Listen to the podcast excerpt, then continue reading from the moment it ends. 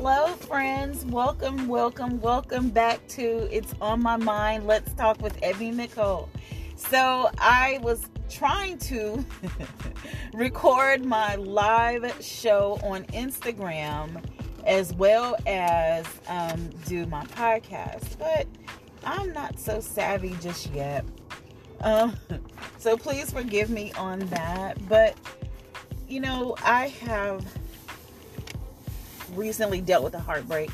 And so I have had, I ran into another person who had asked me, How do you heal from a broken heart? And and I thought, you know what? Let me go ahead. I've been asked this question over and over and over. And those of you who, who listen know that I do have um, my book that I created called Be Confident in You.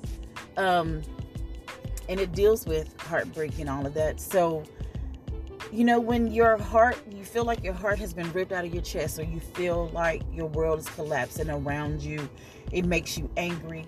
It can make you sad, confused. You can feel hurt, um, feeling left alone, um, feeling like you're not enough or disappointed. And that's heartbreak is evident. It's something that's going to happen. It's something that's going to happen in life. Um, I wish, I really wish we didn't have to deal with it. I really wish it didn't happen, but at some point it will. So how how does one deal with it?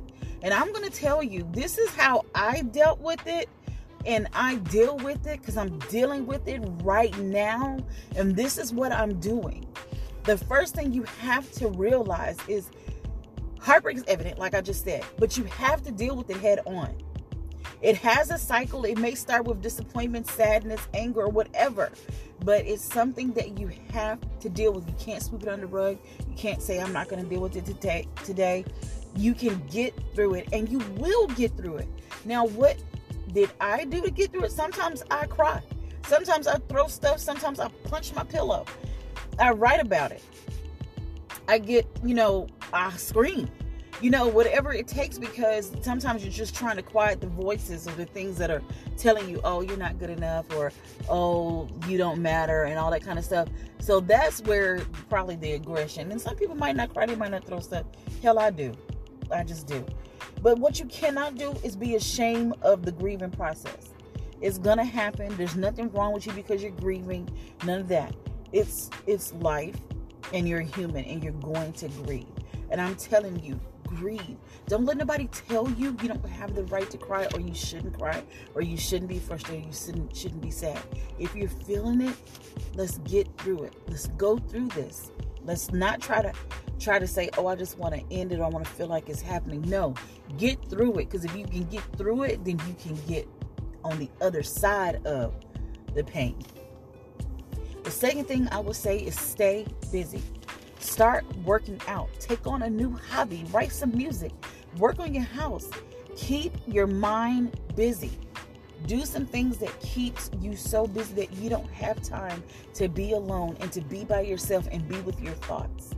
It's not a good thing to be with your thoughts when you're going through a broken heart. Don't isolate yourself. Hang out with your friends.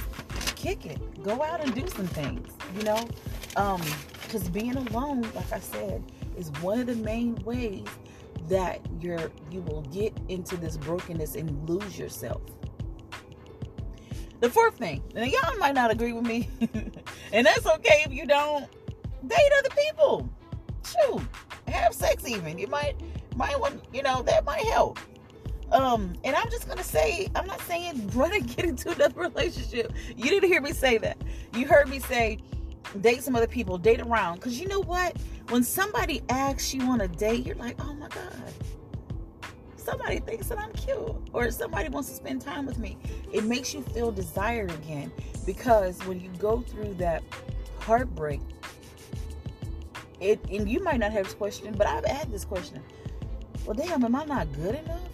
Why did they not select me? What did I do wrong or whatever? So this will help you feel desired again. Just date, just have fun. Nothing serious. Just get out there, just move around a little bit, go dance. Go to the go bowling, go do something that makes you laugh. Go to the arcade. and beat his tail in some games or her tail in some games or something.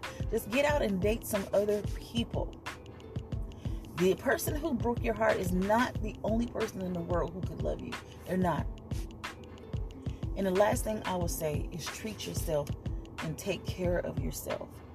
Do the work, get through the pain because you don't want to fall into a depressive state um, where you can't love again or you feel unworthy. So get through it this way. Stay busy.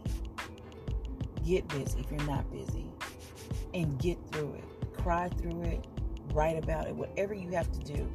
Get on the other side of heartbreak into where you can be happy and smile again. Thank you for tuning in.